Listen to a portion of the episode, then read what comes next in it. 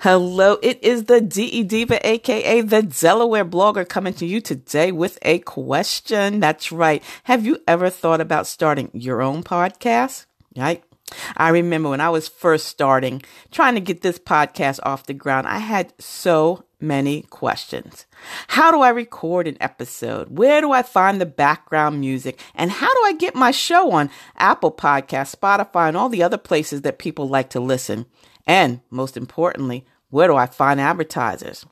Well, the answer to this question is really, really simple. Anchor. That's right. Anchor is a one stop shop for recording, hosting, distributing, and monetizing your podcast. And best of all, it's 100% free. That's what I said. My favorite F word is free. And it's 100% easy to use. Can't beat that with a stick. You know, I mean, it is so great. I get a chance to just pop on here anytime of the day, night, or, you know, weekends. I'm trying to put it together on a social media Monday or a social media Saturday, or something comes up. I can just pop on, pull up my phone, pop on the Anchor FM, and get started. Yeah, I love recording on Anchor FM because it's another way to brand myself, to brand my blog. You know, my blog, delblogger.com. Anytime I have something special, I'm going to come over here on Anchor FM and let you know all about it. So, you've always wanted to start a podcast. I need you to go to anchor.fm forward slash start and join me and everyone else that's on this amazing platform here on Anchor FM. Remember, it's anchor.fm forward slash start. And I can't wait to hear your podcast. Again, this is the DE Diva, aka the Delaware blogger. And until the next time, stay smart, stay safe, and stay social because I will see you in cyberspace. See ya. It's the DE Diva.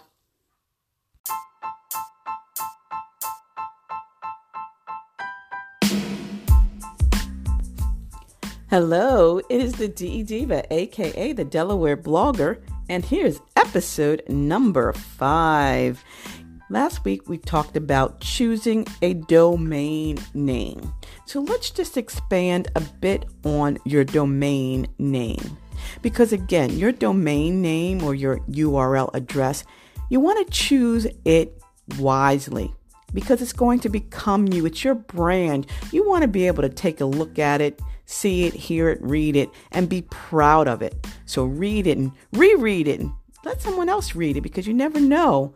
It may say something to one person and mean something totally different to someone else. So make sure you ask someone, what do they think about your domain name? And when you're choosing a domain name, do a Google search first. Do not go to a hosting website to choose a name, i.e., GoDaddy, HostGator, Bluehost, or Namecheap. Because you know what? Once you put it in and search it, they know someone is looking for it. And if you don't make that purchase immediately, nine times out of 10, when you go back, it's going to be costly.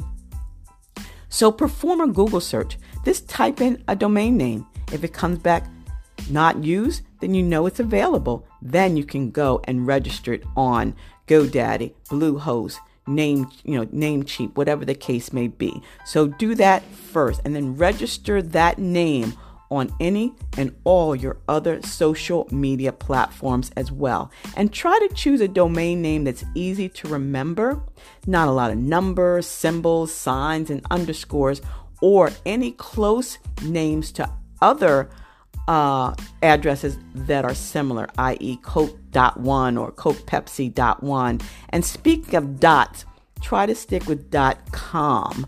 There are so many other .gov, .edu, .blog, but .com is more memorable for most people.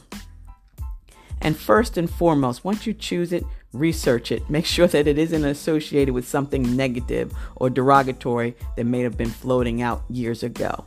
Now, once you've purchased that name, then go ahead and register it. Again, you can register it with GoDaddy, Bluehost, Go HostGator, or whatever the, whatever the case may be. And you will be paying a nominal annual fee. But you know what?